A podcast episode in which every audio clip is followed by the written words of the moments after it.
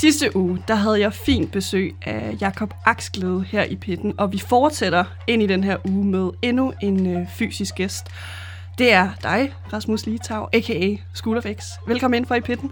Mange tak. Og for ligesom at sætte dig lidt i, i kontekst til øh, dagens dato, og hvad der ligesom sker, og hvad der sker for dig som projekt i School of X, så har du jo et nyt album ude, Amlock. Og så her i sidste uge, der øh, udover at spille med dit eget projekt, der er nærmest en, en hel uge, hvor du øh, spillede på gæstgiveren på Bornholm. Altså hen over sommerferien, der er der det her hotel på Bornholm, som laver de her ligesom forskellige øh, koncert sessions, hvis man skal kalde det sådan. Mm. Og i den her omgang, der øh, det er jo lidt atypisk, fordi der er jo en pandemi derude, så det er jo ikke øh, altså svedende kroppe og moshpits og mm. det ene og det andet, men du har jo optrådt der, Rasmus. Prøv lige at fortælle om det her øjeblik, hvor at du endelig skulle spille foran et live-publikum midt under en pandemi. Jamen altså, det er jo det er første gang, vi, har spil, vi skulle spille, har skulle spille siden februar, hvor øh, vi spillede på Radar var den i Aarhus, var vores sidste koncert. Øhm, så øh, det er jo øhm, ret mange måneder siden. Det er vel næsten et halvt år siden. Næsten. Fem måneder siden efterhånden. Og øhm, jeg havde nærmest glemt, øh, at jeg skulle spille koncerter igen, tror jeg. Nogensinde. Altså, jeg ligesom, man, altså det tror jeg, der er mange mennesker, der har haft det sådan, at det, man har ligesom vendet sig til en ny virkelighed på en eller anden måde. Så øh, det var sindssygt fedt altså det, at spille det over. Altså, det er et siddende publikum, fordi det skal det være. Og der må maks komme 500. Men det, til mine koncerter er 500 ret mange mennesker. Øhm, så det var virkelig, virkelig fedt at være tilbage og møde publikum. Og høre live musik. Der var andre, der spillede også derovre på det tidspunkt. Der var blandt andet Lord Siva og Goss. Der var Lord Siva og Goss og Soleima og Necklace. Øh, det var det, tror jeg. Det var vildt fedt. Overdrevet fedt. Og der er faktisk et øjeblik, jeg rigtig gerne vil øh, høre dig, Rasmus, sætte nogle ord på. Altså de her 15 sekunder, inden du træder op på den her scene, hvor der er et live-publikum, der er kommet og købt billet for at se dig live. Mm. Prøv lige at tage os tilbage til det øjeblik, hvor du lige skal til at træde ud på scenen og altså performe. Øhm, jamen faktisk så øh, var det lidt specielt, fordi øh, det øh, Goss, som spillede lige før mig, øh, som, øh, som jeg, Mads, som er forsanger i Goss, eller har, ligesom er, er Goss, han øh, havde et andet band fra mange år siden, 7-8 år siden, som jeg spillede trommer i. Og øh, vi har ikke spillet sammen siden, og så havde hans trommeslager ligesom dobbeltbooket, som jeg forstod det, den her koncert. Han spurgte mig, om jeg ville spille trommer med ham. Altså faktisk så øh, gik jeg af scenen, og så gik jeg stort set på scenen igen lige bagefter. Øh, så jeg nåede faktisk ikke rigtig ligesom at sådan, øh, samle mig, øh, før jeg skulle op på scenen selv. Så jeg havde ligesom sådan lige en dobbeltkoncert der, hvor det hele gik lidt stærkt og var ret sjovt og kaotisk. Og ja. hvordan følte du, det var med, med det her publikum, der egentlig, egentlig sad ned om? Altså, de vibede jo. Mm stensikkert stadigvæk mm. over din musik og mm. connected med dig. Mm. Men hvordan var det for dig som live performer at skulle optræde for et publikum, der egentlig sidder ned? Det kan jeg faktisk ret godt lide. Altså sådan generelt synes jeg, det er ret fedt, fordi at, øhm, at der er mindre... Øhm, er mindre forventning ligesom til øh, sådan en, hvad skal man kalde det, en form for... Altså den dialog, man har med publikum på en eller anden måde, er mere øh, afdæmpet, eller man forventer ikke at få det samme igen, som man giver. Fordi man ved jo, de sidder ned. Så det er ikke sådan, man skal ikke prøve at få folk til sådan at lave en mosh pit for eksempel, eller et eller andet, ikke? altså du ved, det er sådan meget, jeg synes egentlig, det er meget sådan, øh, man kan fordybe sig lidt mere på en eller anden måde i det, man laver på scenen, og tale lidt mere til publikum, uden sådan at der er sådan en balance nogle gange imellem, at man kan blive overtændt, når man skal på scenen, og sådan næsten blive, give for meget af sig selv, og få det lidt dårligt over det faktisk. At man næsten har udstillet sig selv for meget. Altså det er en følelse, man kan få, øh, når man står på scenen. Og det, det tror jeg, det tror jeg ikke, der er så stor chance for, når folk sidder ned, fordi så ved man ligesom, hvad max er, man kan få ud af folk. Um, så jeg kan godt lide det. Er det, er det noget, øh, hvad skal man sige, nogle pointers, du gerne vil tage videre til, når du skal spille øh, live-koncert 17. oktober i, på Hotel Cecil?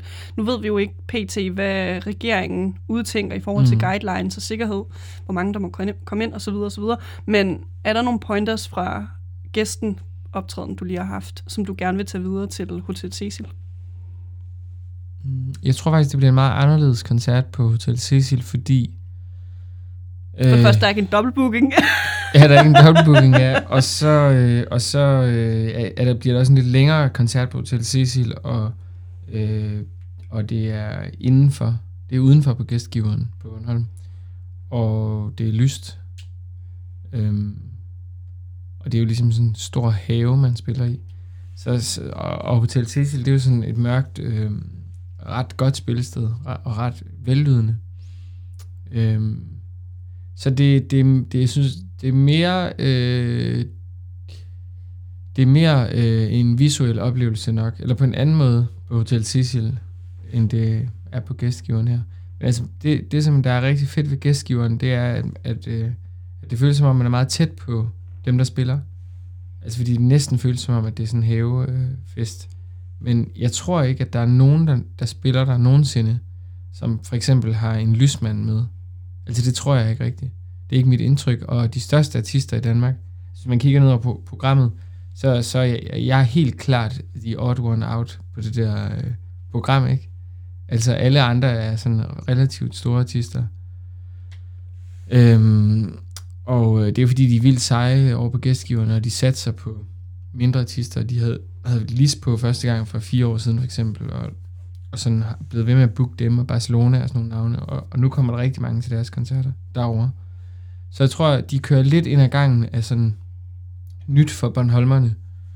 Øhm, og, øh, og det er jo helt vildt fedt at, at, at komme der i år, og forhåbentlig komme der igen og igen. Og igen og igen og igen.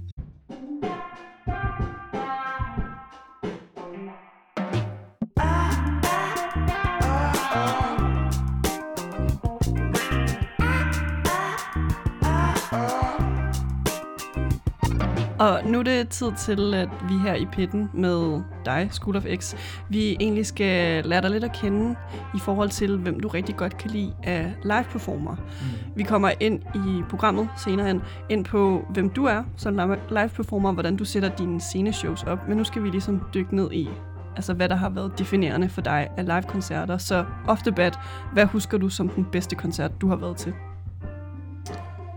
Altså, øh man kan sige, at jeg er nok sådan øh, meget øh, auditiv sådan i min... Øh, hedder det ikke det?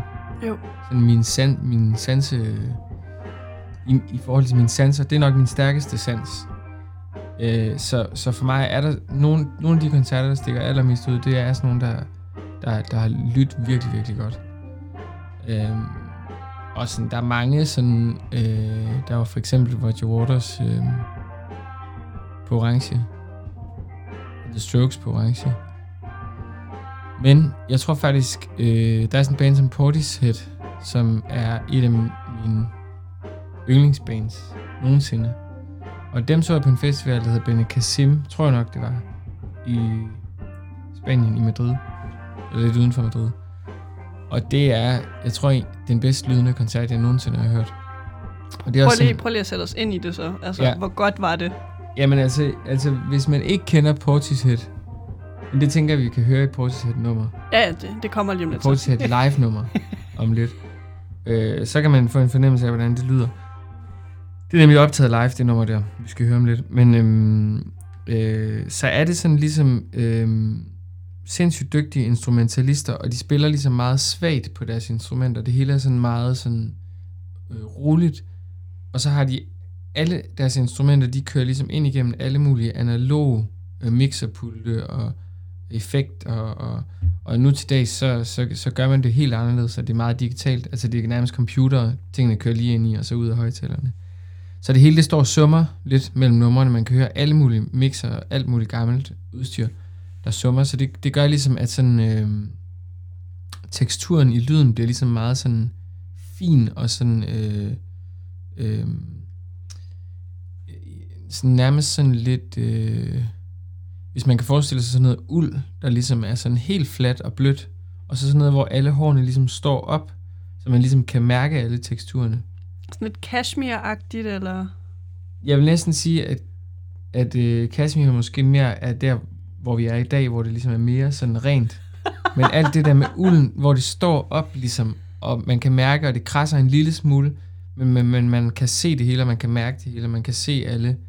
Øh, øh, altså det er lidt ligesom en vinyl og en øh, MP3. Det er forskellen, synes jeg. Altså man kan mærke... Øh, min lillebror han siger også altid... Øh, hvis man har en gammel synthesizer. Nu til dags bliver gamle synthesizer, de bliver også lavet inde i computeren, så man ikke behøver at købe synthesizeren, man kan bare åbne den op inde i computeren. En simulering, ikke?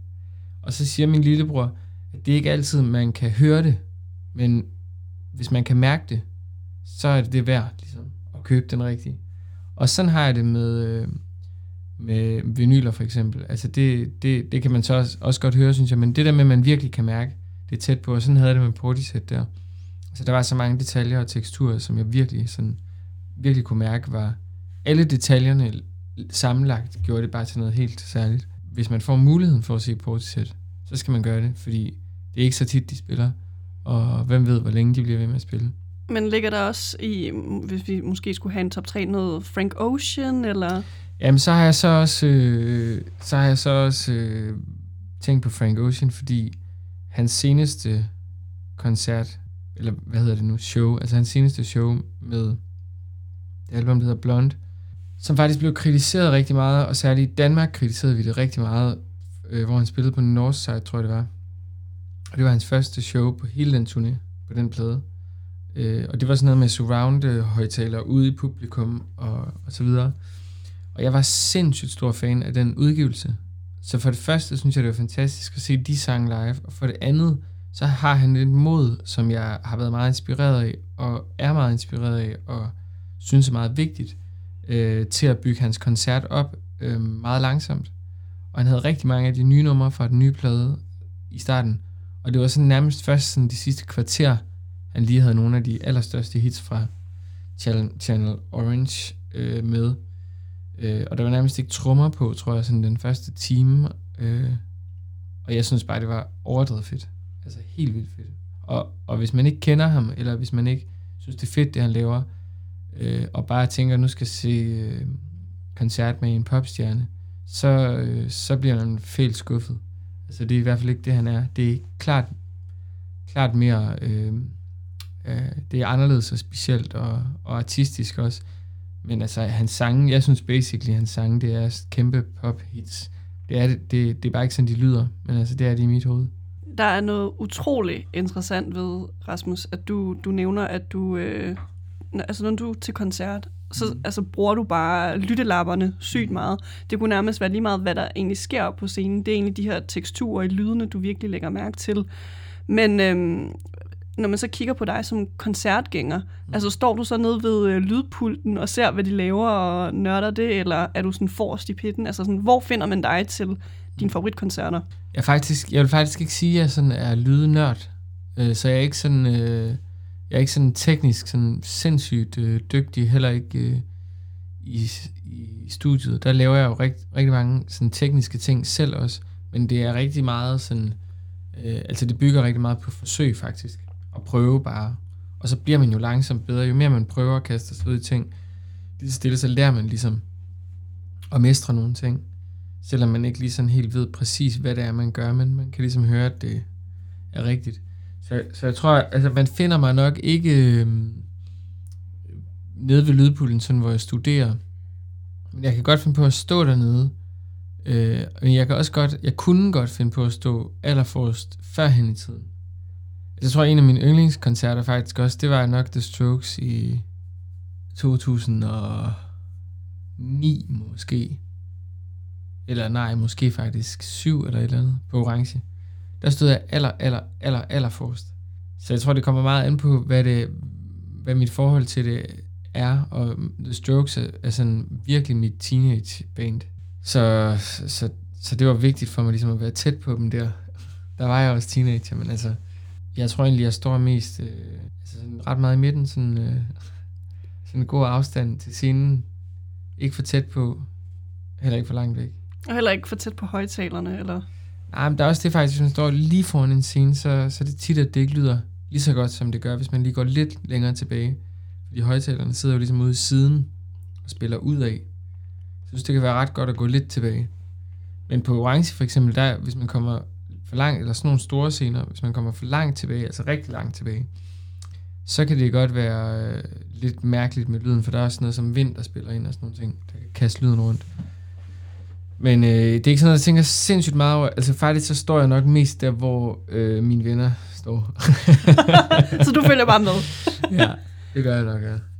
Nu er det blevet tid til, at vi skal øh, sætte noget musik på. Vi har snakket rigeligt, Rasmus, og øh, jeg tænker jo, fordi vi har snakket om Portishead mm. og Frank Ocean, at øh, vi måske kan høre et dobbeltnummer.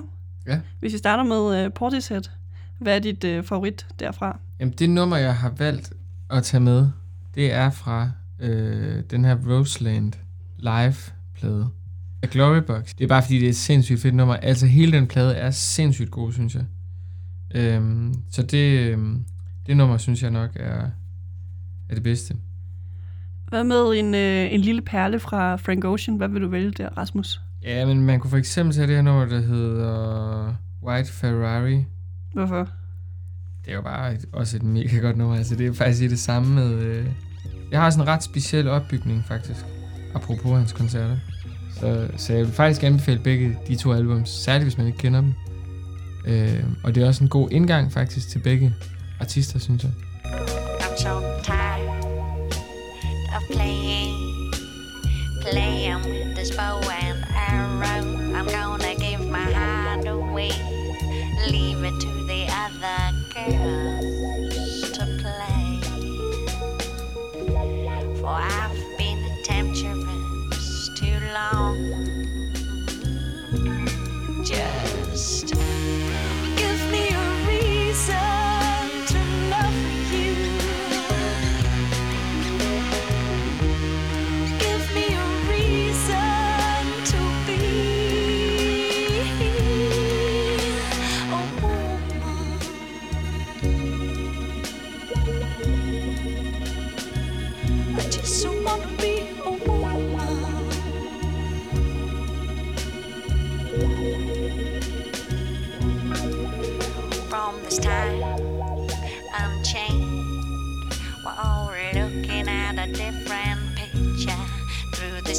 of mine.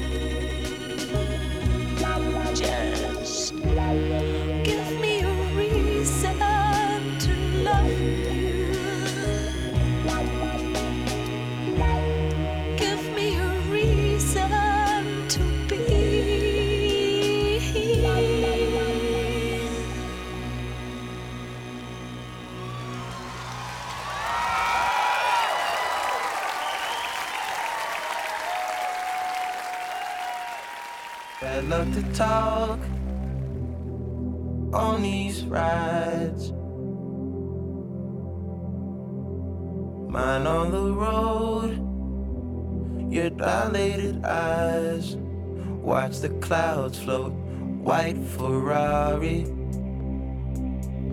Had a good time. 16, how was I supposed to know anything? I let you out at Central.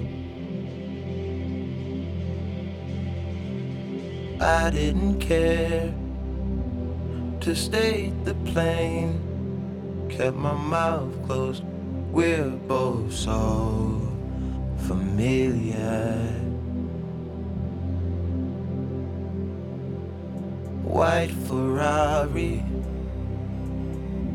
Stick by me, close by me. You will find, you will find. As the slow ride. Left when I forget to speak. So I text the speech, lesser speeds, Texas speed, yes. Basic takes its toll on me eventually, eventually, yes. I on me eventually, eventually, yes. I care for you still, and I will forever. That was my part of the deal. Honest, we got so familiar. Spending each day of the year, white Ferrari. Oh, good times. In this life, in this life,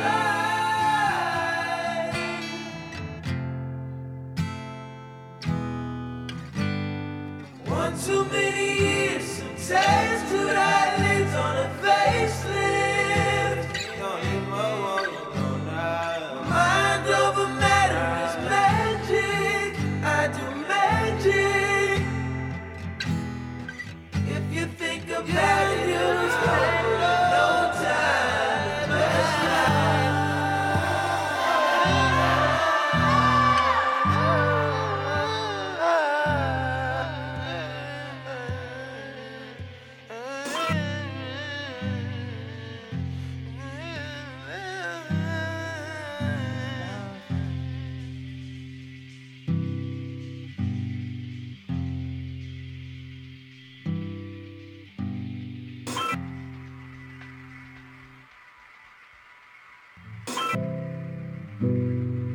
I'm sure we're taller in another dimension.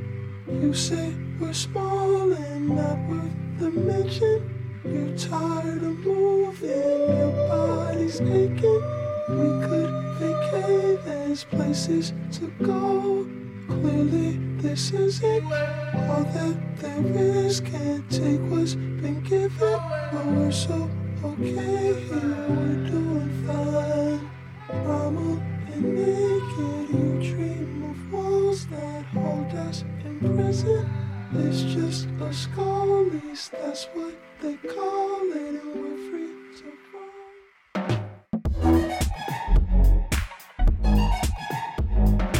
fik her i pitten på Radio Loud, øh, hvad skal man kalde, øh, dobbeltlæggerier til øregangene af henholdsvis øh, Portishead og Frank Ocean.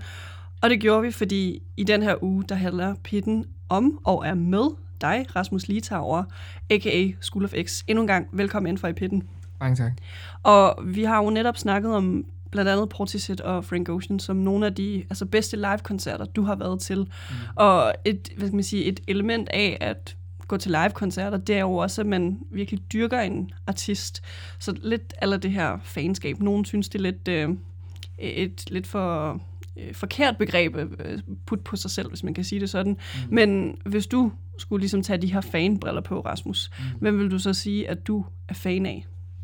Jamen, faktisk så, øh, så, øh, så er jeg stoppet med at være fan, tror jeg, sådan efter mine teenageår. Altså, så var det ligesom, så er det ligesom sådan det der med at være fan, altså det forbinder jeg med at dyrke øh, også øh, en, pers- en personlighed, eller, øh, eller et, et bands personlighed, eller hvad skal man sige, oveni, at man er helt vild med musikken.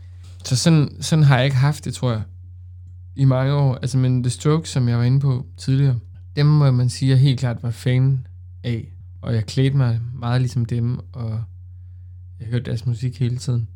Men der var mange bands i den bølge der, som jeg hørte meget. Øhm, der var også sådan noget som øh, The Vines for eksempel, og The Hives, og der var en masse The Bands faktisk. ja. Øh, Jet. Der var sådan nogle bands der, som vi hørte helt vildt meget. Jeg tror faktisk The Strokes, og så øh, da jeg var barn, der var jeg fan af The Beatles og Shubidua. Det var ligesom, men det var ligesom, fordi der havde vi Discman, så det var ligesom, jeg havde ligesom sådan en rød øh, Beatles compilation, dobbelt CD, og så havde jeg en Shubidua Greatest Hits. så det var ligesom de to plader, jeg hørte mest, og, og, øh, og havde på mit værelse og sådan noget. Så jeg tror, at de, øh, de tre bands der, det tror jeg nok, at dem, jeg har været sådan fans, fan af. Men for lige at vende tilbage til det her med uh, The Strokes, jeg, jeg lægger mærke til, at du gik klædt Mm. som dem. Mm. Jeg har ikke kunne finde nogle uh, billeder af dig som Mm. mm. teenager i The Strokes outfit. Mm. Kan du prøve at fortælle os lidt om, altså sådan, hvad var det for noget tøj, du så gik i? Jamen altså, dengang The Strokes kom frem, det var jo nok i 2001 eller sådan noget. Deres første plade, som hed, jeg tror, det var SDS1, der var deres første plade. Og det var, øhm, det blev kæmpe, kæmpe, kæmpe stort. Altså, man skal forestille sig, at det blev så stort som, ved ikke, en eller anden, altså, øh, Kanye West blev 10 år senere, eller sådan noget, ikke? Og de gik i... Øh, altså, altså, det var virkelig sådan en tilbagekomst af garage rock, øh, da i starten af Men de gik i super stramme bukser, helt smadrede Converse-sko, og små t-shirts, der sad stramt, med korte ærmer og sådan noget. Altså, det var virkelig sådan... Øh, sådan en lille virgil øh, udtryk, de havde. Så det var virkelig sådan en rock and roll band der. Men, Altså, men når, ja. når du iførte dig det her The Strokes-inspirerede outfit, altså, hvad, hvad gjorde det ved uh, Teenage Rasmus, at du havde det på? Jamen altså, vi var jo en gruppe, altså det tror jeg også er normalt nok faktisk, når man er fan af noget, så er man sådan en gruppe på en måde, eller man finder et fællesskab i det der fanskab der. Så vi var flere, der ligesom, hvor der var ingen tvivl om, hvad der var det fedeste. og det var det der, og det var også at gå i det der tøj, altså, vi så det jo ikke på den, vi så det jo ikke som om, at vi, vi, vi klædte os ligesom The Strokes. Altså, men vi var ligesom bare den type, ligesom, ikke? Og vi spillede også den slags musik selv, og, men man følte jo stadigvæk, at man var sin egen. Så jeg tror, den følelse, det gav mig, det var nok sådan en fællesskabsfølelse, øh, følelse, og, og også at øh, også noget med at prøve at passe ind med de venner, man har, eller ikke har, eller... Men så Rasmus i 2020, du har ikke en artist eller et band, hvor altså, når du ser, at de annoncerer et nyt album, så får du nærmest en, en klump i halsen, og sådan, åh, jeg glæder mig til, at de skal ud og spille det, og Øh, der er nogle gange, hvor jeg, bliver, hvor jeg kommer til at glæde mig rigtig meget til et nyt album. Jeg har for eksempel nok de sidste syv år haft det sådan med Lana Del Rey, tror jeg. Den havde jeg ikke set komme. Jeg Nej. ser meget overrasket ud lige nu. Ja, ej, men det tror jeg, altså, fordi jeg synes, hun er en af de bedste sangskrivere. Hun er faktisk, hende er jeg faktisk fan af. Og jeg synes, at øh, hun har udviklet sig rigtig meget. Og hun har også gået lidt tilbage nogle gange. Men dengang, der kom et album, der hedder Ultraviolence, som en, der hedder Dan Auerbach producerede, som er forsanger og guitarist i et band, der hedder Black Keys. Det var virkelig anderledes fra det, hun havde lavet før. Som var sådan lidt mere elektronisk fu- fu- øh, funderet. Og det, det var virkelig et band-agtigt, som han havde produceret sådan, øh, på gammeldags vis. Og den plade, den synes jeg, altså den ryger helt klart også op i der, hvor de andre to plader, jeg har talt om, Portishead og Frank Ocean. Jeg synes også, den plade er genial. Øh, så når hun annoncerer en ny plade, så er jeg helt klart, øh, så er jeg helt klart ret meget op på dupperne og følger med og får den ned på telefonen pre-saver. Øhm, altså, så tror jeg måske også sådan nogen, man sådan altid har fulgt. Altså sådan noget som The Strokes, måske er også noget, som jeg holder øje med, og Portishead faktisk også. Altså, fordi de udgiver ekstremt sjældent, så det, det føler jeg mig faktisk meget med i. Øhm, ja. Det, ja, jeg tror cirka sådan, men det er, ja, jeg, jeg kan ikke sådan sige sådan, øh, der er sådan, ud over det, tror jeg. Men jeg, føl, jeg følger sådan med i dem, jeg sådan har fulgt over mange år. Det synes jeg faktisk er rigtig spændende. Så der er ikke nogen ud over Lana Del Rey, der ligesom, at du nærmest kommer helt op i fangirl mode, eller hvad? Og det er der, tror jeg, men jeg, jeg, jeg kan bare ikke lige, øh, jeg kan ikke lige, øh, jeg kan ikke lige hive den op i lommen nu. Men øh, der, er, der, er, der er nogen, som jeg sådan følger på den måde. Og ældre kunstnere også. Øhm, men øhm, så det gør jeg. Altså jeg følger helt klart med nogen tæt, og glæder mig meget til det. Og nu hvor vi ligesom runder det her øh, Rasmus som fan hjørne af, mm. jeg tænker, vi skal høre noget fra The Strokes. Mm. Og der er en sang særligt, du øh, gerne vil anbefale, vi skal sætte på. Hvad er det for en? Den hedder øh, I'll Try Anything Once. Og øh, det tror jeg er min yndlings The Strokes sang, og det er også den øh, mest øh, atypiske The Strokes sang, der findes, tror jeg. Måske ikke nu til dags, for nu er de begyndt måske nogle gange at lave lidt flere af den her slags ballader. Men den her sang, den var et, øh, den findes kun øh, som, den her, altså den her version blev udgivet, da der øh, var en film, der kom, der hed Somewhere, som Sofia Coppola, tror jeg, instruerede. Og øh, den var, var sådan sindssygt godt soundtrack til den film, og den film er sindssygt øh, god, synes jeg. Øh, og, og jeg tror faktisk, de fleste, der har set den film, er om ikke andet blevet forelsket i den her sang. Og den her sang findes også på et album, de har lavet, men slet ikke i den her version. Så den, øh, den synes jeg er meget, meget øh, god, og, og den har fulgt mig siden. Den sætter vi på nu. Ten decisions shape your life. You'll be aware of five about. Seven ways to go to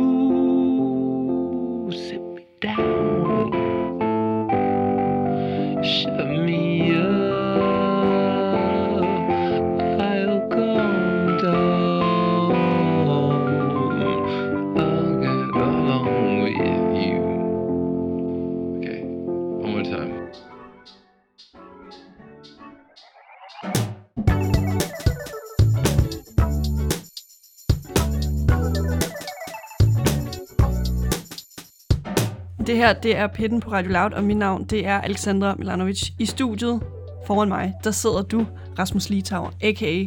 School of X.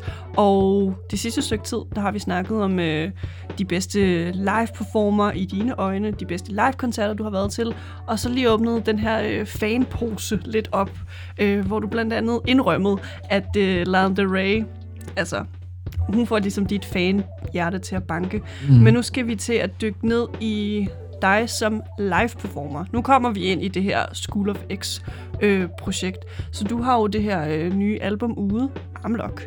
Og hvis man ser mere på, hvad skal man sige, øh, altså live-performer-delen af Armlock-pladen, altså hvor, hvor ser du dig selv som live-performer nu med den her plade? Øh, men altså man kan sige, i med at vi næsten ikke har spillet nogen koncerter med den her plade. Så jeg vil faktisk sige kun en i sidste uge, og så spillede jeg en. Øh, nej, så har jeg lavet nogle øh, live øh, koncerter på nettet under coronaen. Og øh, jeg spillede en i Aalborgs Kunstmuseums Skulpturpark i forrige uge. Men det var kun mig øh, og en guitarist. Så man kan sige, at det er faktisk ikke så veludviklet. Det, øh, altså, øh, det univers endnu. Altså ud af at have brugt rigtig lang tid på at, og, øh, sidde med det og gøre det klart til at kunne spille live med det. Som så ikke rigtig er blevet så meget af gode grunde. Men så, øh, så vil jeg sige, at, øh, at det ikke er så veludviklet. Altså det, det er noget, der nogle gange tager noget tid, synes jeg. Og tager nogle koncerter. Og sådan finde ud af, hvor, hvordan det fungerer bedst live. Men jeg glæder mig meget til at spille det meget. Men, men da du ligesom sad i, i studiet og producerede de her sange, Mm. havde du, hvad skal man sige, nogle, nogle billeder for dine øjne, hvor du tænkte, de her sange her på det her album, de skal performes sådan her? Det har jeg faktisk aldrig. Aldrig? Nej. Hvorfor ikke? Jamen, det er fordi, at øh, det, det er faktisk noget, som jeg øh, lærte på et tidspunkt. Øh, det er, at hvis man tænker for meget over, hvordan det skal spilles live, så kan det hurtigt blive en hemsko for øh, sådan kre- ens kreativitet. Øh, og det, fordi da jeg var yngre, der tænkte jeg ofte på det, når vi lavede musik i et band eller et eller andet. Sådan. Altså dengang der var det mere sådan, hvis vi var et band, og der var en guitarist, så var det sådan, vi godt kunne finde på at overveje, om vi skulle lave to guitar takes, altså på samme nummer. Altså to guitarer, der lå oven på hinanden på samme nummer. Fordi, hvad skulle vi så gøre live? Ligesom, hvis vi ikke kunne få det til at fungere med én guitar, skulle vi have en ekstra guitar med. Men nu er jeg sådan lidt mere øh, rolig ved, at øh, live og, øh, og indspilninger godt kan være to forskellige ting. Og man kan godt bare have en guitarist, selvom der er 10 guitarer på et øh, album, så må man ligesom lave en version, der er anderledes. Og man kan også godt få noget hjælp jo med. Guitar er ikke lige så oplagt at have, have på et backing track for eksempel, men man kan jo lave nogle ting med backing tracks. Selvom jeg, jeg forsøger kun at have øh, ting på backing tracks, som ligesom er, som ikke er noget, man lægger mærke til, som ikke er, er, er et bærende element, og er noget, der sådan er lidt mere øh, usynligt i det store billede. Så, så jeg, jeg prøver at tænke så lidt som muligt på, øh, når jeg laver musik, øh, hvordan det kan spilles live. Det tænker jeg faktisk ikke på. Men, øh, men jeg kan godt, når jeg er færdig med et nummer, forestille mig, hvor sjovt det kan være at spille det nummer, eller hvor svært det kan blive at spille det nummer. Så det er nok det nærmeste, jeg kommer på det der. Ja. Og for lige at hive øh, en lidt vigtig pointe, synes jeg, øh, som du nævnte i, i starten af programmet, da du skulle spille på øh, gæstgiveren her i sidste uge, så øh, altså pandemien, som vi befinder os under nu, den har jo givet dig som performer nogle øh, benspænd, blandt andet at publikum er nødt til at sidde ned Mm. øh, under dine koncerter. Tænker du ikke, at altså, nogle af de her benspænd, du, du har fået øh, siden ja, februar-marts, hvor den her pandemi ligesom brød, brød ud, at, at det er nogen, du ligesom kan arbejde med og være lidt kreativ med, så? Det gør jeg egentlig. Jeg synes egentlig, det var... Øh, det, altså, altså, jeg forsøgte at lave lidt den samme koncert der på Bornholm, som, som jeg ellers ville have gjort. Men det blev en anden koncert, fordi det var en anden, anderledes setting. Jeg tror egentlig ikke, at det var... Jeg tror egentlig bare, det var noget andet. Jeg tror også, det var godt på sin egen måde. Øh, men igen, altså, det er så få, øh, så lidt, vi har kunne spille, så det er ligesom... Altså, jeg savner faktisk øh, bare det gamle. altså, at spille normalt igen. Og altså, jeg krydser virkelig fingre for, at sådan fra september af, at vores regering på en eller anden måde giver os nogle virkelig konkrete guidelines til, hvordan man kan lave mm. nogle flere øh, mere inklusive Ja. ja. øh, koncerter. Men hvis vi nu siger, at fra oktober af, hvor du altså blandt andet skal spille på Hotel Cecil, hvis der ikke er altså sådan nogle sindssyge restriktioner, og du egentlig kan lave et, gå så et normalt mm. show, hvad tiltænker du så altså med Armlock? Altså, hvordan skal det performes på Hotel Cecil? Jamen, øh, jeg tror faktisk, øh, udgangspunktet er det sæt, som jeg har lavet nu. Og det er øh, den besætning også, ligesom, som, som er nu, som er en guitarist, der hedder Rune Risager, og en saxofonist og pianist, der hedder Malte Bæk. Og min bror Simon øh, spiller bas, og Rune Kielsgaard spiller trommer. Øh, og det er et virkelig stærkt øh, band, synes jeg faktisk. altså, de er virkelig, virkelig gode alle sammen. De er meget nogle typer, og øh, det har en, faktisk en udfordring for mig at øh, have dem sammen i samme band. Fordi at det ikke, nogen af dem er ingen, som jeg sådan rigtig kan fortælle, hvad de skal gøre, sådan generelt. Altså jeg kan ligesom ikke sådan få nogen af dem til at spille på en særlig måde, for de spiller alle sammen på deres egen måde. Og det er også derfor, jeg har taget dem med. Men det har også gjort, at jeg ligesom har været nødt til at øh, give lidt slip nogle gange på nogle af tingene. Så det er min opgave i det band, øh, sådan som bandmedlem, og hvad skal man sige, øh, kapelmester af en art. det er ligesom at, sådan at kuratere sådan et fundament for, altså for, for sangene, for hver sang, sådan at alle ligesom er enige om, hvor, hvor, hvad vibe er det, vi skal hen, og hvor skal vi hen af med det. Men jeg ved også, at de musikere, jeg har spurgt om, vil spille med, af nogen, der, øh, der, der rigtig meget har deres egen øh, sound og deres egen måde at spille på. Så øhm, jeg kan gøre noget med dem, men mest så, øh, så kan jeg få dem til at gøre det, de gør bedst, så godt som muligt. Og det, det er også det, synes jeg er rigtig sjovt ved det bane faktisk. Og, og det virker til, at alle har det rigtig sjovt, når vi spiller. Det synes jeg faktisk er helt fedt, og det kan jeg også godt lide, når jeg selv ser koncerter, at der ligesom er nogle forskellige typer eller historier, man kan følge på scenen, og nogle forskellige karakterer. Og nu, Rasmus, der er det tid til, at vi skal sætte endnu et nummer på. Og øh, det nummer, vi skal sætte på nu, det er, at jeg har bedt dig om øh, at udvælge fra dit eget repertoire, mm. som du godt kan lide at performe. Hvilket nummer finder vi der, Rasmus? Jamen, der, tænkte, der, der er flere, jeg godt kan lide at spille, faktisk. Men jeg tænkte for Guide Me on the Moon. Grunden til, at jeg godt kan lide at spille det nummer, det er fordi, at det går i tre fjerdedele. Det vil sige, det, det går sådan 1, 2, 3, 1, 2, 3, 1, 2, 3. Og det er lidt atypisk for øh, mine sange, og i, i det hele taget kan man godt sige, i sådan moderne musik er det nok lidt atypisk. Og det gør det sådan ret sjovt øh, afbræk i sættet. Øh, og det er også et nummer, som folk føler jeg får sådan en følelse af, at, at det ligesom er sådan, det letter sådan ligesom lidt, når øh, vi spiller det nummer. Selvom det er nyt, og det er fra den nye plade. Så øhm, det har jeg lige valgt i den her omgang. In glad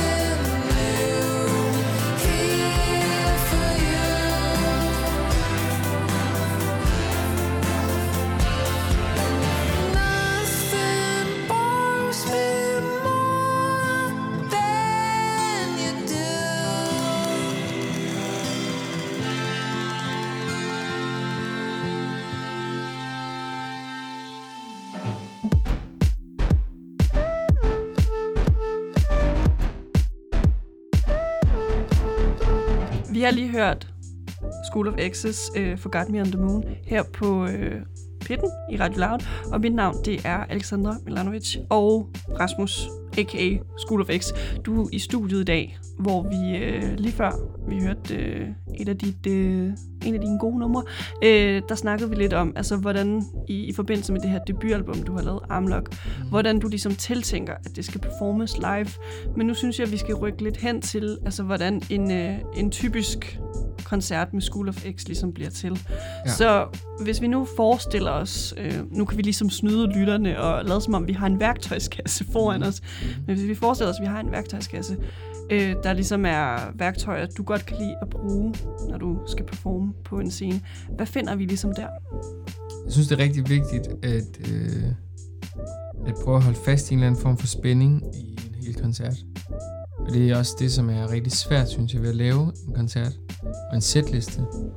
Øh, det er ligesom, at, øh, man skal forsøge at få folk til ikke at gå ud. Og, hvis man kan undgå, at folk går ud og ryger, for eksempel, eller ud på toilettet, eller op i baren, eller hvis man kan undgå det i en hel koncert, selvom de vil gerne have en ny fadøl, eller Jeg tror, at spillestederne kommer til at have dig for det her.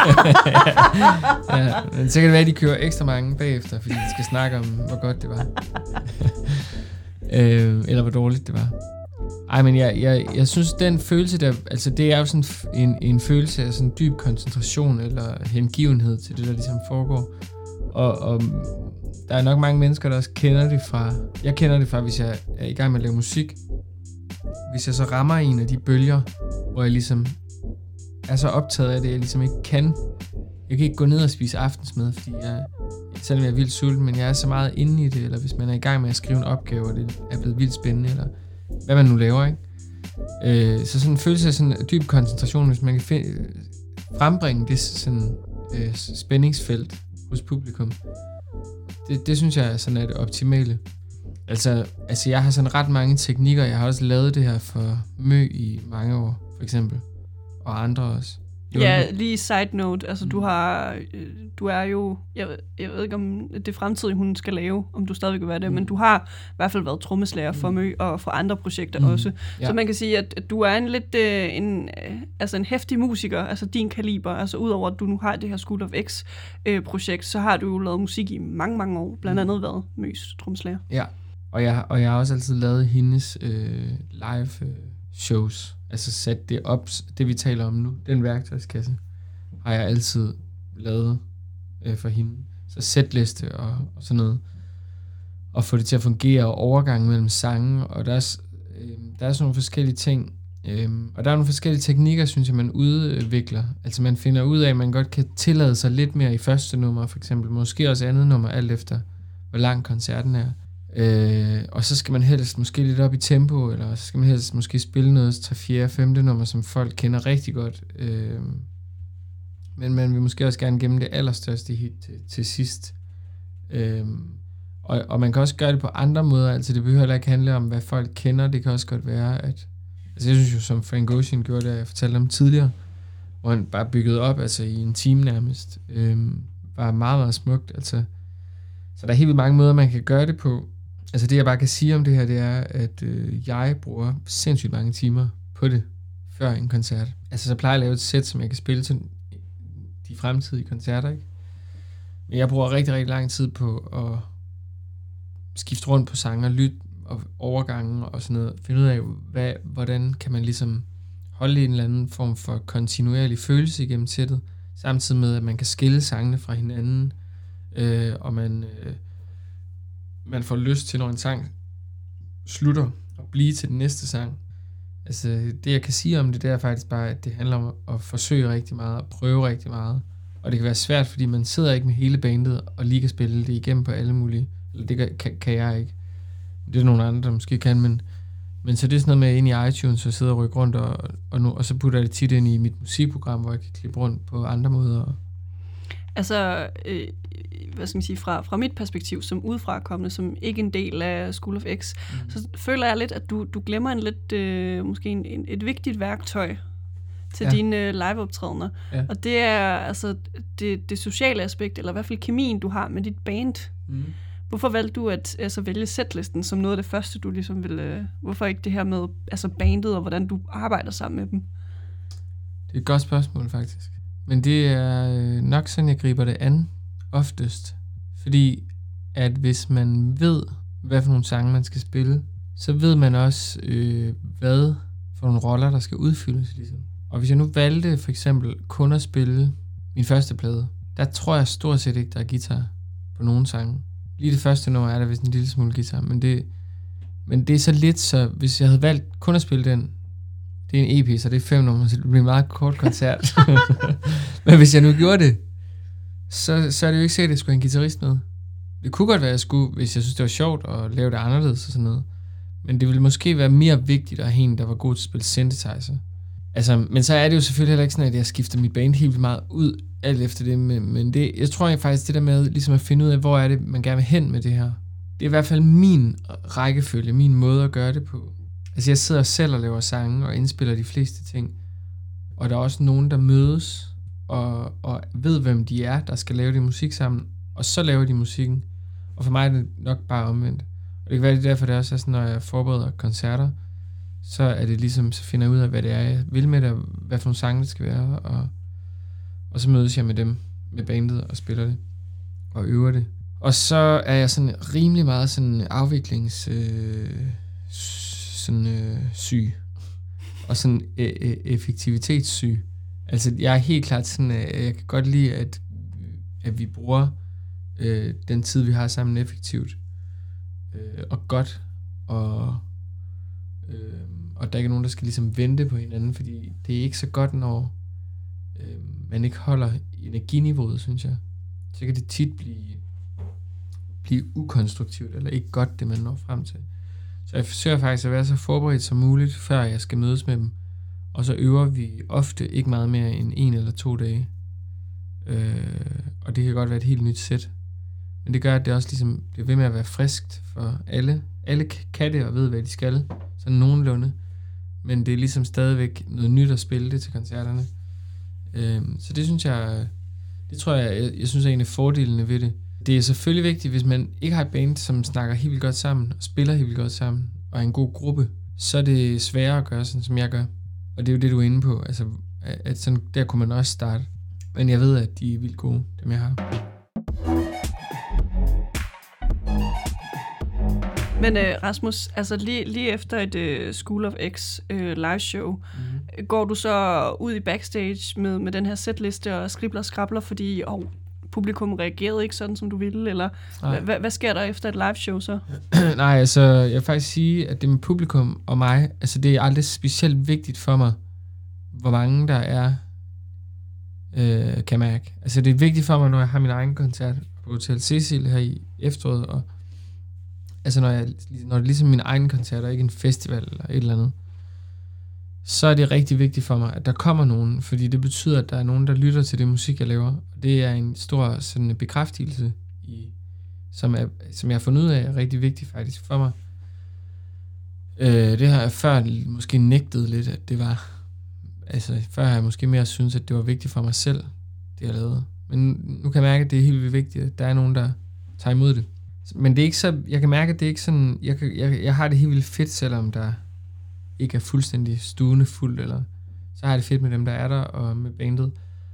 Og øh, jeg kan godt finde på at lave om i sættet, men jeg tænker ikke så meget over det lige efter koncerten.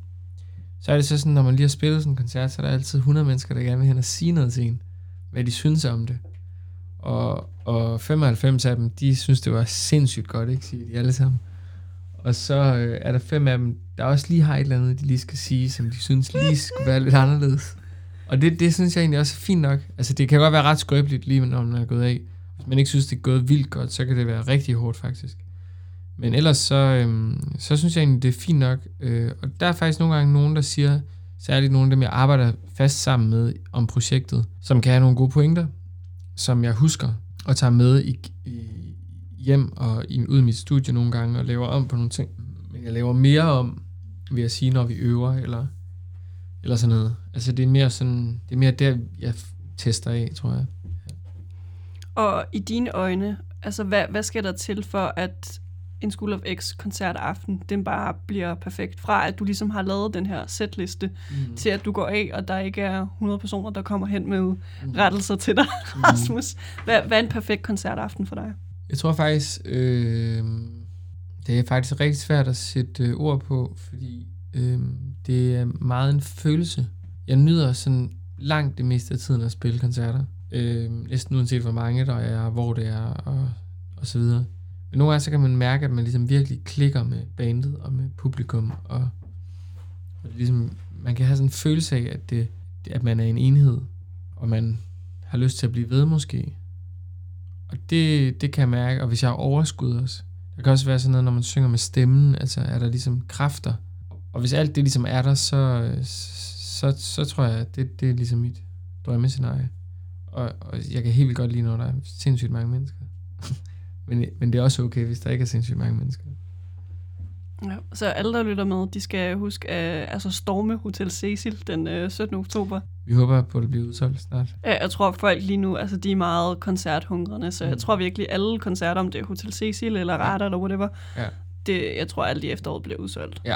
Jeg tror faktisk, at det her det, øh, ser ud til at være vores eneste koncert i Danmark i efteråret. Så det er også en øh, chance for at se det. Inden det bliver helt vanvittigt i 2021, uden øh, corona ja. forhåbentlig. Ja. Nu, Rasmus, der skal vi øh, have endnu et nummer, som du godt kan lide at øh, performe. Øh, et nummer fra dit eget repertoire, vel at mærke. Hvad, øh, hvad kan vi ligesom finde der? Jamen, øh, jeg tænkte, at vi kunne høre et nummer, der hedder Forever, som er... Øh, det er sådan et af mine bedste live-numre, synes jeg. Og det er fra min første EP, der kom i 2017. Øhm, og det er sådan et ret energisk nummer, og sådan et ret simpelt nummer, og sådan det er de samme to akkorder, der kører hele vejen igennem nummeret. Øhm, så det er sådan faktisk, jeg har faktisk taget det med, fordi at det er ret effektivt til koncerter. I et sæt, som sådan er ret varieret, og som også har ret mange mere stille sange. Så det er måske et af de mest energiske.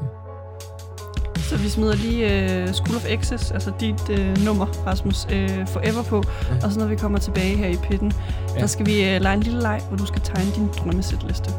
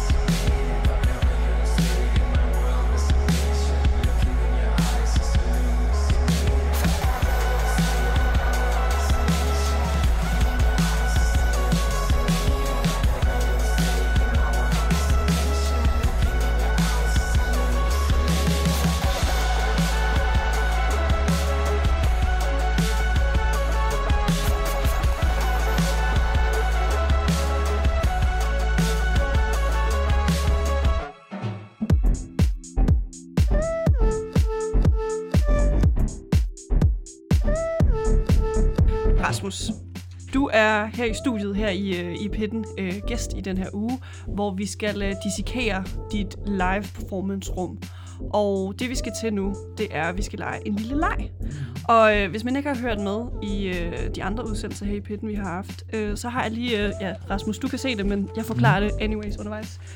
Det, jeg står øh, med i hånden foran dig, det er tidligere setlister, som øh, de andre gæster har lavet med mig. Ja. Ja. Og her har vi øh, Kids. Han lavede en øh, drømmesætliste til øh, arenascenen på Roskilde. Oh, ja. Erik Heyer har lavet sådan en uh, Paris Rooftop Sunset uh, setliste. Ja, Barbara Moleko lavede en uh, Beach Party setliste. ja okay.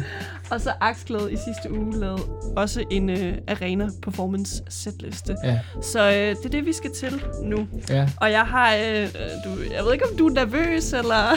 Nej, lidt. Vi, vi har jo fundet ud af, at du er ret perfektionistisk, når det kommer til den her setliste. Mm. Øh, måske er du også den artist, jeg har inde, altså til dags dato, der måske er den øh, største ekspert inden for opbygning af setlister, fordi du har jo også lavet møs setlister, så nu smider vi lige de her setlister herover. Så de tre pointers, jeg har, Rasmus, for ja. at vi kan lege den her leg, det er, at du har seks sange Mm. fra dit eget repertoire at vælge mellem, så skal du vælge en kontekst eller en location, og så må du gerne tænke over kommunikation med publikum, eller hvis du har en eller anden sjov gimmick, Mm. du vil lave. Så øh, foran dig, der har du et stykke papir og en øh, kuglepen. Så øh, hvad tænker du i forhold til location og setting? Altså, det, du har jo bedt mig om at lave en sætliste med seks sange. Ja. Det er jo et ultra kort sæt. Jamen, ellers kunne den her udsendelse jo vare 10 dage, hvis det Jamen, skulle det er rigtigt nok. Men altså, jeg tror bare, at hvis jeg skal spille på Arena for eksempel, Ja, ligesom Kid for eksempel, ja. så, så vil jeg gerne spille mere end seks sange. Okay. Altså, så vil jeg måske godt spille 16 sange eller 20 sange. Så derfor så kan jeg ikke rigtig vælge Arena, synes jeg. Nej. Okay. Altså, jeg ved næsten ikke, hvor man kan spille seks sange, men altså, det kan være sådan, man kunne godt forestille sig sådan en engelsk festival, for eksempel. Der er tit, at man ikke kan få lov at spille særlig længe. Øh, der klemmer de rigtig meget ind på samme scene på samme dag. Jamen, jeg tror bare, vi tager orange. Okay. Fordi så, Så- så, så, så, kan det være, det kan være, at det er en, min chance for at komme derop jo. Det er nu. Så seks sange vil være for lidt til arena på, Orange, øh, på Roskilde Festival, men orange scene med seks sange vil være cool for dig, Rasmus. Jamen, jeg tænker bare, chancen for at komme på arena er måske en lille bitte smule større end chancen for at komme på orange. Er det noget, du henter over. til? Er det noget, du henter til til 2021 her, eller?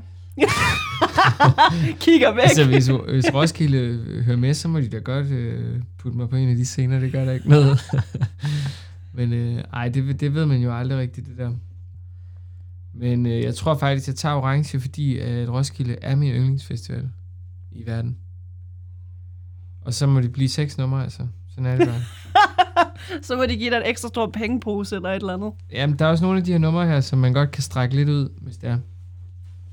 Okay, øh, Så kan du skrive op i toppen øh, orange scene eller et eller andet. ja.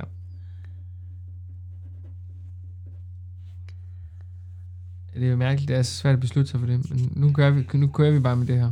Nu tager vi en beslutning, Rasmus. Det kunne også godt have været en anden scene jo på Roskilde. Nu bliver den.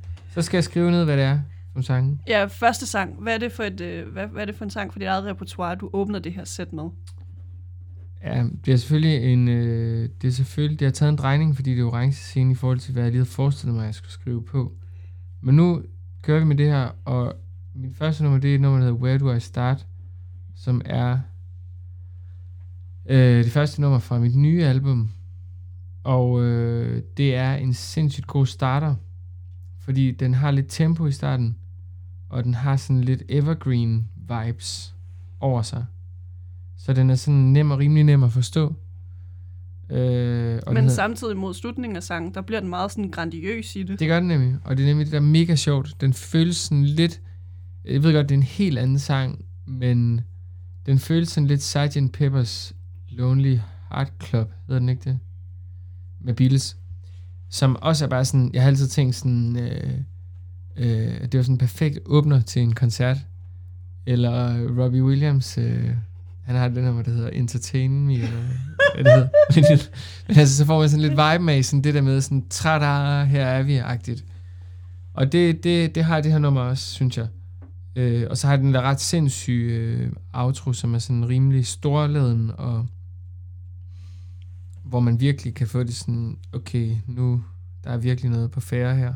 Så det bliver starteren. Hvad så med sang nummer to? Sang nummer to, der tænker jeg at uh, putte Bad Love ind, som også fra mit nye album. er faktisk næsten kun sange fra det nye album, men det, der kunne også godt have været nogen fra noget af det, de gamle. Men, men Bad Love, det er, har været en single fra det nye album, og den er sådan rimelig øh, frisk, synes jeg.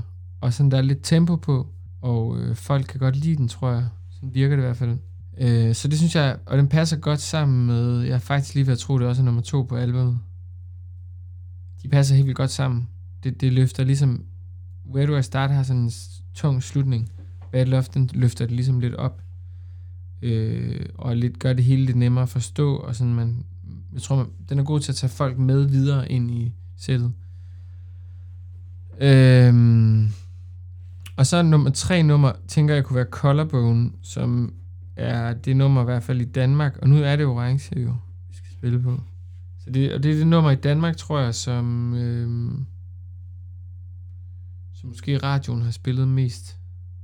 Ej, Bad Love, det ved jeg sgu ikke. Men Collarbone, det er sådan nok et af de mest sådan øh, pop-funderede numre, jeg har. Så det, det, i den her sætliste anser jeg det som en, et lille slags hit, faktisk. Sådan for, for at så får folk ligesom, oven på Bad Love, så får de ligesom virkelig en, som de kender. Og så tænker jeg, efter det har vi kørt ret meget i det der pop halløj. Og så går vi over i Forgot Me on the Moon, som er den sang, vi hørte tidligere i dag. Som er øh, også fra den nye plade, men som er lidt speciel, fordi den har det der tre fjerdedels feel. Og det gør, at det ligesom bliver sådan en change of scenery, forestiller jeg mig, på den her setliste. Man kunne for eksempel også godt forestille sig, at de første tre sange, de mere eller mindre kørt lige over hinanden. Øhm, og så lige en lille pause, og så kommer Forgot Me on the Moon, og der er en helt ny øh, vibe og stemning der, men som også har sådan helteagtigt omkvæd. Øhm, og nu så er der kun to sange tilbage efter det, og der har jeg valgt at øh, lægge en sang ind, der hedder Blood Flow, som er sidste nummer for den nye plade, som er en øhm, hæftig ballade. Og det er en af mine yndlingsnumre fra mit nye album, i, måske faktisk i det hele taget, jeg har lavet, tror jeg. Øhm, og det tror jeg gør folk sådan helt vilde. Så, så fordi vi går nemlig ud her til, og bliver klappet ind mm. til ekstra nummer. Og så kommer det her nummer, der hedder Words, som er fra min første udgivelse, som nok er, hvis man skal tale overhovedet om, at jeg har noget, der kunne minde om hits, så er det nok det, som er mit største hit. Øh, eller det er i hvert fald nok det nummer, der er flest, der kender. Eller kendte i hvert fald. Så det er ligesom ekstra nummeret. Øh, og jeg synes også, det er et godt nummer faktisk. Words, jeg kan stadig godt lide at spille det. Og det er sådan ret energisk øh, også. Øhm, Hvad med i forhold til noget, noget kommunikation med publikum eller gimmicks? Hvad, hvad tænker du ud i øh, det her sæt, du har lavet? jeg, har, jeg, jeg tror, jeg har... Nå, men altså, der er selvfølgelig Lord Siva, han kommer ind her i øh, Collarbone, fordi det er han med på, det nummer. Så han kommer ind der, det bliver folk helt vilde over. Hvad, hvad udtænker du så altså, til det her sæt? Har han så et eller andet øh, customized, vildt kostume på, eller... Ah, men det kan jeg nok. Det er ikke sikkert, at jeg kan få ham i det. men, øh, men øh, han... Øh, men han er jo mega fed, altså han behøver ikke noget, altså. Kan bare komme ind. Han kommer vadende ind der. Og så er det jo mega fedt, fordi det er nærmest kun to linjer, han har. Så jeg synes, det er vildt tjekket, han lige kommer ind, og så lige laver de der to linjer. Og så, øh, og ud, udover det, så siger jeg næsten nok kun, jeg siger nok lige der efter Collarbone, så siger jeg lige tak til Brian, fordi Lord Siva, fordi han kom ind og sang, og det er vildt overdrevet at se så mange mennesker her. Og tænk at stå på orange scene, det kunne jeg aldrig forestille mig. Eller det kunne jeg kun forestille mig. Og sådan nogle ting. Og så øh, går vi ud der efter Bloodflow til ekstra nummer, der siger jeg nok ikke noget. Så kan det være, at jeg kommer ind igen og siger tak igen, og det er helt vildt det og, og så spiller vi Words, og så går vi ud. Så er det det. Men lige apropos det her med, at du siger øh, nærmest lidt det her talepapir, du bygger op til, mm. hvad Mm. du vil sige til publikum, at, Mm. mm. at øh, du havde slet ikke forestillet dig, at du ville spille på orange scene.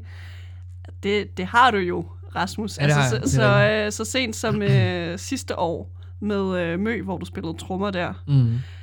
Tror du, at du vil få en, hvad skal man sige, en anderledes mavefornemmelse af, at det, det er dit eget projekt? Fordi du har jo altså tidligere stået på den scene. Der er ingen tvivl om, at øh, det er en helt anden følelse at stå der selv. Og øh, jeg havde, sådan, Farmvenue, de spurgte sådan om ens, min bedste festivaloplevelse for nylig. Og jeg har faktisk spillet to gange på Orange med Karen. Eller med Mø. Og jeg tror, jeg har spillet 10 gange på Roskilde, alt i alt. Med forskellige bands. Og mit bedste festivalminde, det er helt klart, da jeg selv spillede i 2000 og 17? Er det ikke 17? På Rising var det. Jo, jeg tror, det var i 17 år. Øh, det var helt vildt stort, altså. Ja, det var nemlig på Rising. Altså, der er jo kæmpe forskel på Rising og Orange. Men alligevel så... Altså, det andet har også været kæmpe oplevelser. Altså, det, det har været... De største oplevelser for mig, det har været at spille på Roskilde, tror jeg. Alle gangene. Men der er nogle gange, der er sådan specielle, og det, det var den der gang på Rising, for eksempel. Men jeg har da forestillet mig at spille på Orange med det her band også. Men altså, det er bare... Øh, det, det, en ting er at forestille sig, det noget andet, det er sådan ligesom at turde håbe på det. det. Det ved jeg ikke, om jeg tør håbe på endnu, men der er der ingen tvivl om, at det er min største drøm, altså. Helt sikkert. Hvis vi lige skal lave en recap af, hvad der står på setlisten lige nu. Mm. Fra start til slut, hvad, hvad står der på den her drømmesetliste til dig, School of X? Der står, øh, først og fremmest, så vil jeg hellere spille 20 numre end 6. Men der står, Where do I start? Der står der Bad Love, Collarbone, Forgot Me on the Moon, Blood Flow og Words. Og nu hvor du kigger på den her setliste foran dig, Mm. som ligesom skal finde sted på Orange Scene på Roskilde Festival, mm. hvilket et af de numre skal vi øh, smide på? Så skal vi høre Blood Flow, fordi at øh, Blood Flow er, synes jeg, er en, altså, det er en af mine yndlingsnumre, jeg har lavet, tror jeg.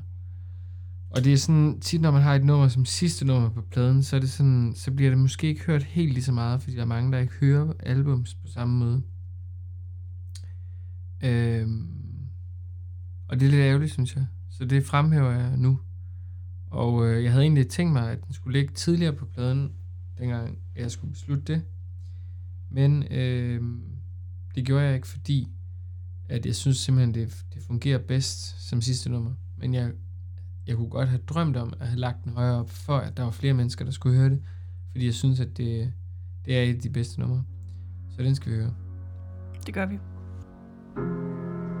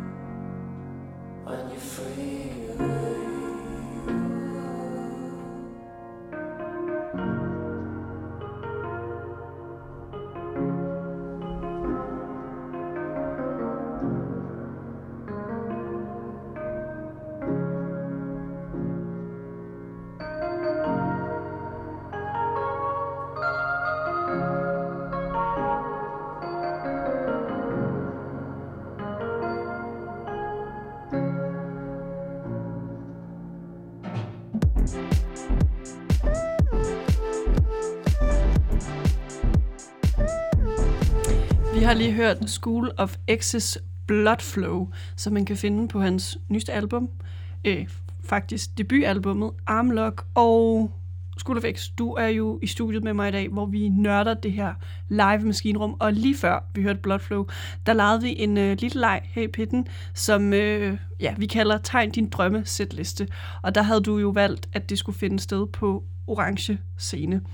Nu skal vi over i altså, øh, det her univers af folk, der ligesom er tilhængere af din musik, og som kommer til dine koncerter. I, altså med et par ord, hvordan vil du beskrive de her mennesker, der støtter dig og lytter til din musik? Som ikke er dine venner selvfølgelig. Jamen, jeg synes, synes faktisk, at øh, alle de mennesker, der kommer til mine koncerter, de er mega opmærksomme på det, der foregår på scenen. Øh, det er faktisk, øh, jeg er faktisk ret overrasket over det, at det altid virker som om, at folk er dybt koncentreret og ser hele koncerten og nyder hele koncerten. Øhm, og det er også en forholdsvis varieret målgruppe. Altså, der er helt klart øh, meget unge mennesker. Øh, teenager er nok i lidt i undertal. Det er nok mest folk i 20'erne og op efter. Øhm, men altså, jeg synes virkelig, det er fedt at spille for det publikum, jeg, jeg har, fordi at de er så opmærksomme, og, og det virker som om, de er meget interesserede i musikken, og, og de følelser, der ligesom hænger sammen med det, og stemningen. Og, øhm, ja, det synes jeg er fantastisk publikum, faktisk. Jeg tror ikke, jeg kunne ønske mig et bedre et.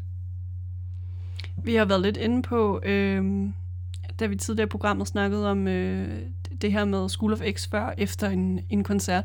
Og efter en koncert, så for, for nærmest at bruge Lady Gagas ordsprog, den kan be a hundred people. Nej, øh, men du, du nævnte i hvert fald, altså efter en koncert vil 100 ja. mennesker komme hen og Ja. ja. snakke med dig. 95 af dem vil sige, at det vil være fedt. Ja. Og så er der de der resterende fem, der ligesom vil komme med et kritikpunkt eller to. De vil nok først sige, ej, hvor er det fedt. Ja. Der var lige en ting. Ja, sige. Ja, men prøv, prøv lige at snakke om de her fem personer her. Mm. Altså, hvordan agerer du med dem? Altså, er det bare sådan, jeg gider ikke at snakke med dig, eller sidder du og noterer, Ej, nej, så siger? siger jeg altid, ja, det må du meget gerne øh, sige, hvad det er, du synes.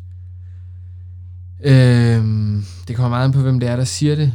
Øhm, fordi der er nogen, der gerne vil sige det, fordi de gerne vil... vil de vil gerne øh, markere sig på en eller anden måde over for, for mig, eller altså, de vil gerne ligesom... Det kan også være en måde at komme ind i og have en samtale på for nogen måske. Men hvis det er nogen, jeg kender godt øh, og stoler på, så vil jeg altid gerne høre det. Og, og de har som regel også fornemmelse for, hvornår et godt tidspunkt er at sige noget på, eller ikke sige noget på. Øh, så så jeg, har, jeg har slet ikke noget imod det. Altså, man kan sige,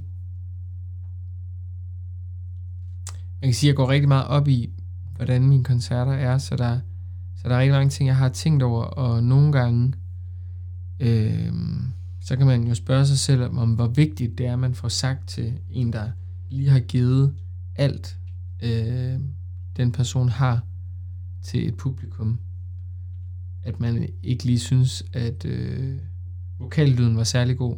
Det kan være rigtig nedtur, hvis man lige har spillet halvanden time, og så er der en, der kommer og siger, at de synes, man kunne næsten ikke høre, hvad der blev sagt. Selvom det bare lige er sådan noget, man lige slynger ud, så, så får det mig til at tænke i mange dage efter at få det her dårligt over, at man ikke rigtig kunne høre, hvad det var, jeg sang. Fordi det, det var ikke det, jeg havde forestillet mig eller tænkt mig.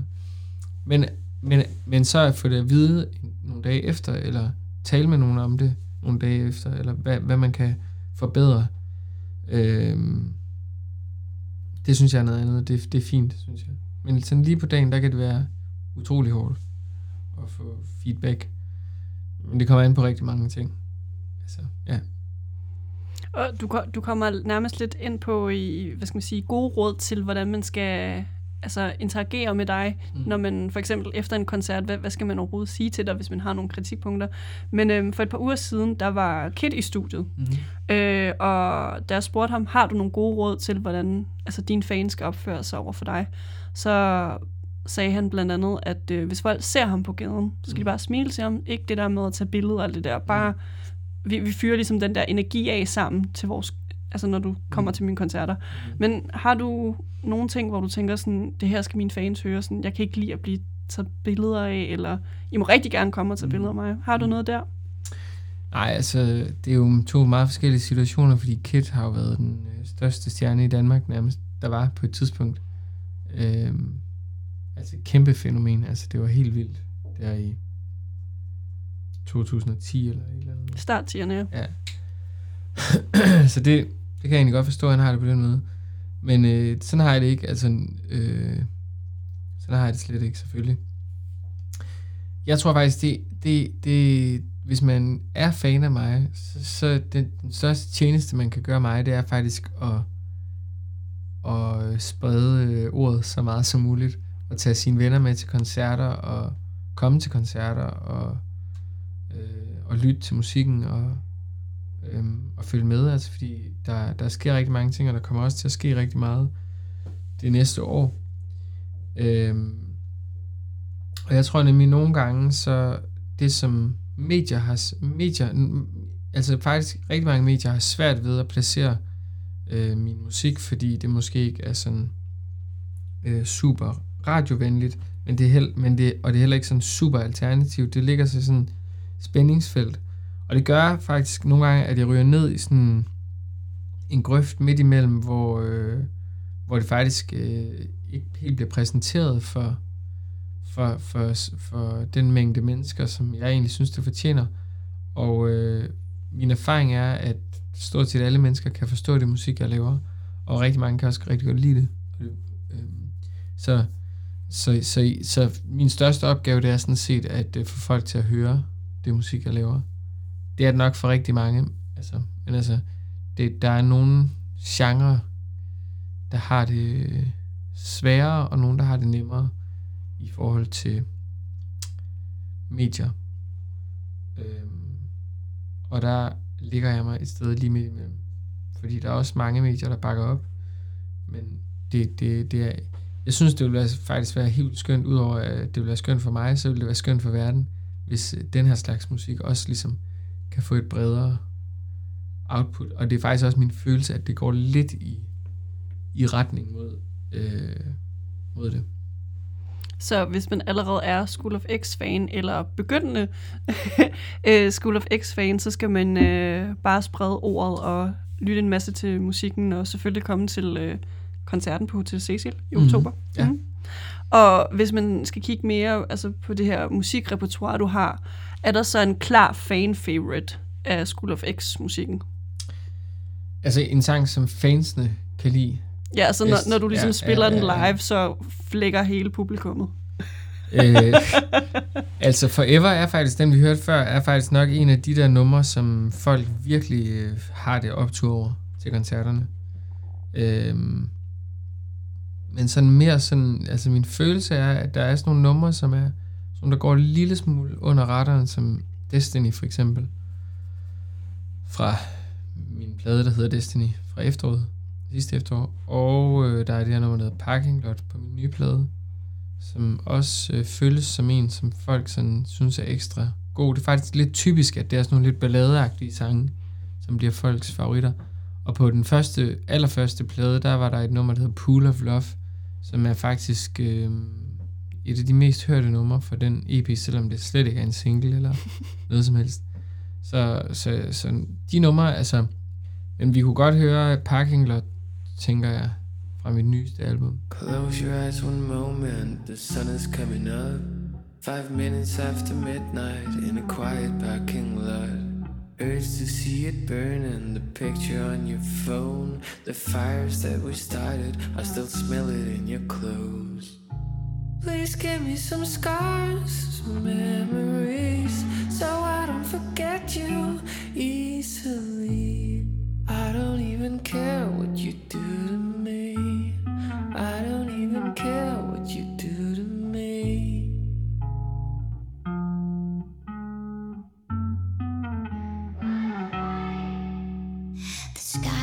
getting brighter. We out of things to say. Cars filled with candy wrappings that we never threw away. One bit to deny it. We both know what will come. My hands are wrapped around you, but I'm barely holding on. Please, Please give me some scars, some memories, so I don't forget you easily. I don't even care what you do to me. I don't even care what you do to me.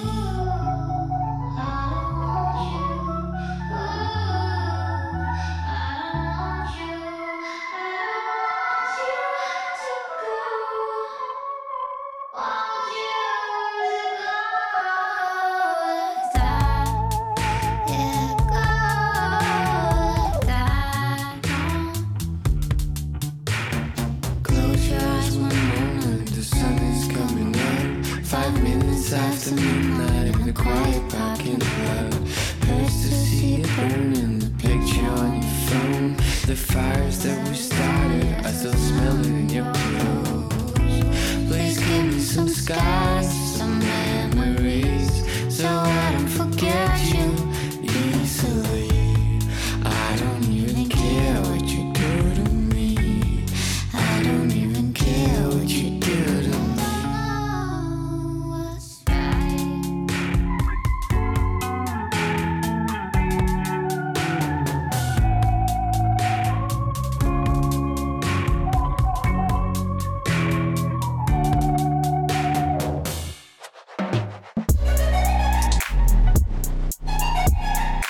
Rasmus Litauer, a.k.a. School of X. Du har jo været med her i pitten de sidste to timer, hvor vi ikke nok øh, har lært dig bedre at kende, hvem du er som koncertgænger, og hvilke live-koncerter har været altså helt vilde for dig.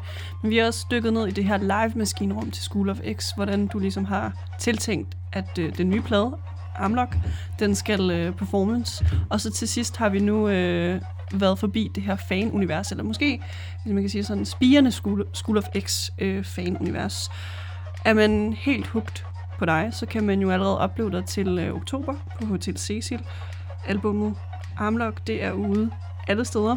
Og øh, det vi skal til nu, øh, Rasmus, det er, at jeg altid beder mine gæster om, at de ligesom laver den her outro-del mm. til programmet. Og jeg plejer normalt at sige, at vi ses i pitten i næste uge.